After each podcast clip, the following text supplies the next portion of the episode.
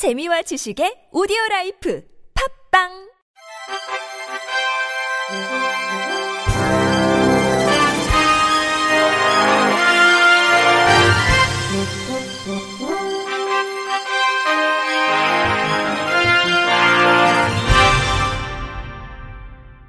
청취자 여러분 안녕하십니까? 7월 셋째 주 주간 KBIC 뉴스입니다. 전국 장애인 차별 철폐 연대가 국민의힘을 겨냥해 내년도 정부 예산에 장애인 권리 예산을 반영하기 위한 만남을 갖자며 기자회견을 열었습니다.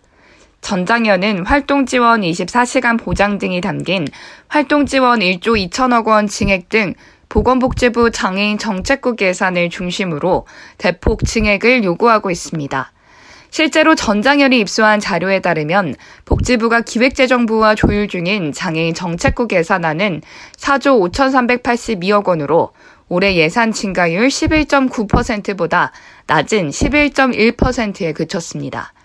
전장현 권달주 상임 공동대표는 21년간 장애인 권리 예산을 외치고 있지만 청와대보다 더 위에 있는 기재부가 어떤 답변도 내놓지 않았다며 한결같이 공무원들은 우리가 책임지는 조건이 아니라고 하고 있다며 이제는 입법부, 정치가 더 이상 장애인이 죽어나가는 사건이 발생하지 않도록 힘을 모아야 한다면서 그저 검토하겠다는 말만 하지 말아달라. 책임있게 권리 예산을 만들어달라. 마지막으로 정치권에 희망을 걸어본다고 강조했습니다. 한국장애인 자립생활센터 협의회 최용기 회장은 여야 모두 민생을 챙겨야 한다고 말하는데 그 안에 장애인 예산, 삶은 있냐? 하다못해 윤석열 대통령도 민생을 이야기하더라. 우리가 요구하는 것은 엄청난 예산, 무리한 요구가 아닌 최소한의 기본적인 권리가 보장되는 삶을 살 수 있도록 그에 따른 예산을 반영해달라는 정당한 요구라면서 예산을 증액할 수 있는 권한을 가진 국회가 장애인이 이동하고 교육받고 노동하면서 지역사회에 살 수 있도록 권리 예산을 보장하라고 압박했습니다. 앞서 전 장현은 지난주 국민의힘, 더불어민주당, 정의당, 기본소득당의 내년 정부 예산에 장애인 권리 예산 반영을 위한 간담회 제안 공문을 발송했는데 국민의힘만이 묵묵부답인 것으로 알려졌습니다. 더불어민주당 민생 우선실천단 산하 장애인 권리보장팀이 국회 본청 원내대표 회의실에서 이동약자를 위한 무장애 지도앱 구축 정책 간담회를 개최했습니다. 이 자리에서 휠체어를 탄 자녀를 둔 협동조합무의 홍윤희 이사장은 딸과 거리를 나설 때마다 느꼈던 불편함이 장애인 이동권 현실을 알리는 시민운동을 시작하게 된 계기라며 이동 약자 입장에서 BF 인증 시설 이외에도 편의점, 병원 등 생활과 밀접한 건물에 대한 정보가 절실하다고 강조했습니다. 발제를 맡은 교보 교육재단 박기정 대리는 이동 약자에 대한 편견 때문에 업체 정보 등록을 꺼리는 업주들도 있어 정보 수집에 현실적인 어려움이 있었다며 이동 약자에 대한 현장의 인식 개선도 필요하다고 말했습니다. 참석자들은 한 목소리로 장애인 주차장, 경사로, 점자 표지판 등 관련 무장애 데이터 수집과 표준화 과정에 투입되는 인력과 비용이 상당하다며 무장애 데이터를 수집하는 데 관련 공공 데이터를 축적 관리하는 정부의 적극적인 협조가 필요하다고 목소리를 냈습니다. 그러나 현행법에는 국가 차원의 무장애 정보 전수조사가 5년 단위로 규정돼 실시간 정보 축적과 관리가 어려운 실정입니다.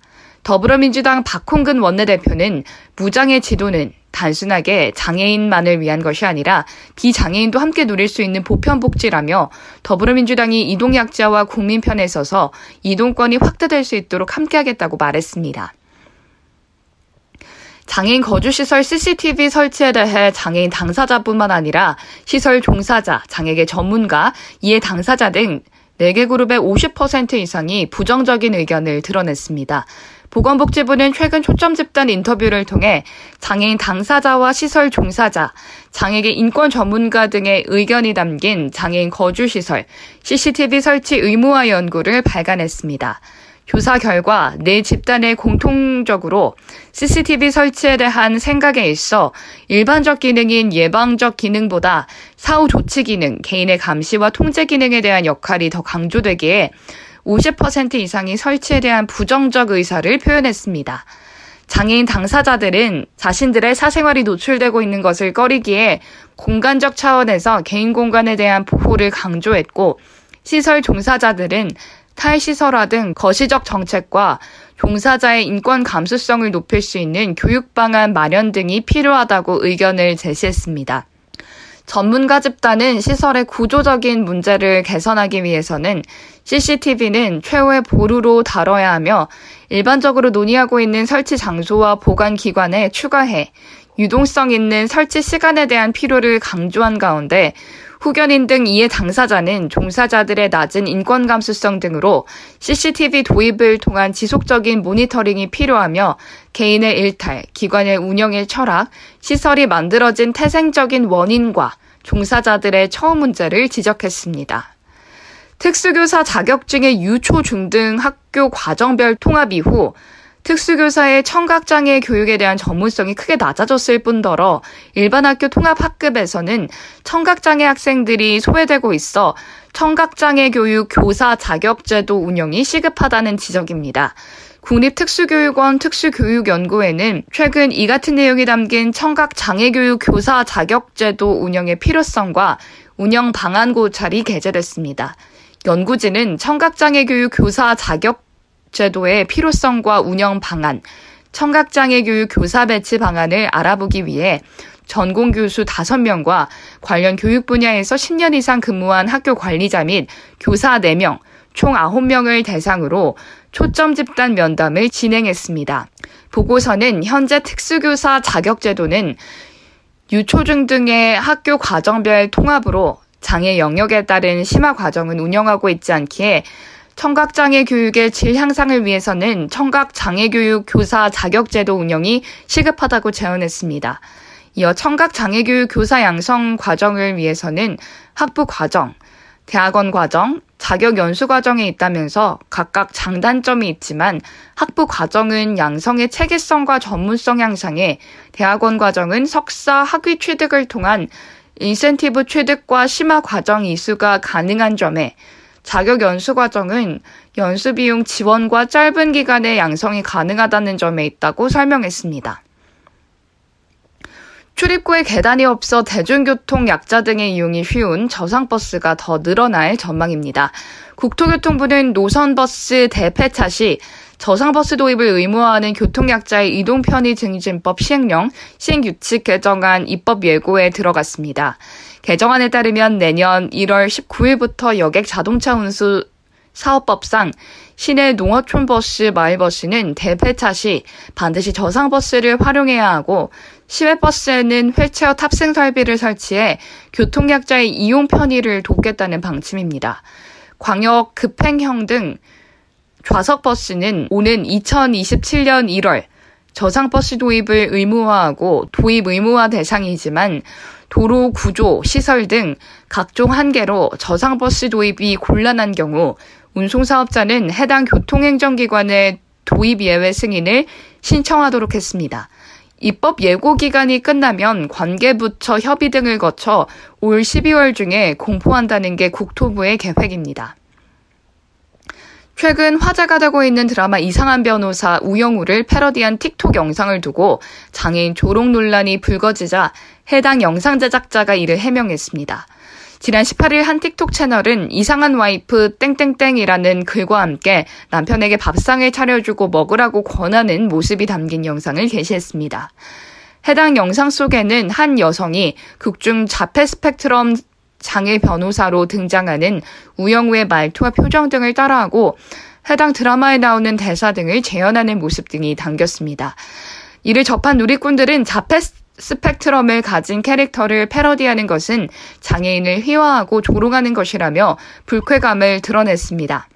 논란이 이어지자 영상 제작자는 불편해하는 분들이 많은 것 같은데 저는 모든 분들의 의견을 존중한다며 자폐 증상을 비하는 걸 재밌어 하신다고 생각하지 않는다. 우영우라는 캐릭터와 비슷해서 재밌어 하시는 거라고 생각하고 저희 또한 그런 의도로 만들었다라고 해명했습니다. 그러나 누리꾼들은 사회적 약자를 귀엽다거나 사랑스럽다는 이유로 따라하는 것을 우리는 희화라고 한다며 최소한의 부끄러움도 없다니 정말 최악, 해명이 굉장한 궤변이다. 왜 장애를 가진 사람이 귀엽고 사랑스러워야 하느냐, 친숙하고 사랑스럽게 조롱했네 등의 반응을 보였습니다. 우버가 장애인 이용자들에게 부과한 탑승 전 대기 요금 문제와 관련해 보상금을 지급하기로 한 가운데 보상자 대상자는 총 6만 5천 명으로 최대 수백만 달러가 소요될 것으로 예상됩니다. 미국 법무부는 지난해 11월에 장애인에게만 대기 요금을 부과한 우버의 정책이 미국 장애인법을 어겼다는 이유로 소송을 제기했습니다. 우버는 차량에 탑승하기까지 일정 시간을 소요한 모든 탑승자들에게 운전자를 기다리게 한 시간에 대해 요금을 부과하는데 이 정책을 장애인에게도 적용하면서 논란이 됐습니다.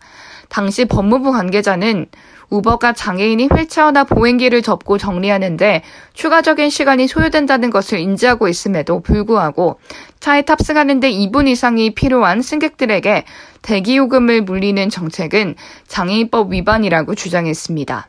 우버는 소송 직전 관련 정책을 수정하며 장애인에 대한 대기요금 부과를 중단한 데 이어 그동안 장애인에게 부과했던 대기시간 수수료도 반환하겠다고 밝혔습니다. 우버는 성명을 통해 장애인이 대기요금이 책정된 것을 우리에게 알려주면 이를 환불해주는 것이 우리의 오랜 방침이라면서 앞으로 대기요금을 자동으로 면제받을 수 있다고 설명했습니다. 이상으로 7월 셋째 주 주간 KBIC 뉴스를 마칩니다. 지금까지 제작의 이창훈, 진행의 유정진이었습니다. 고맙습니다. KBIC.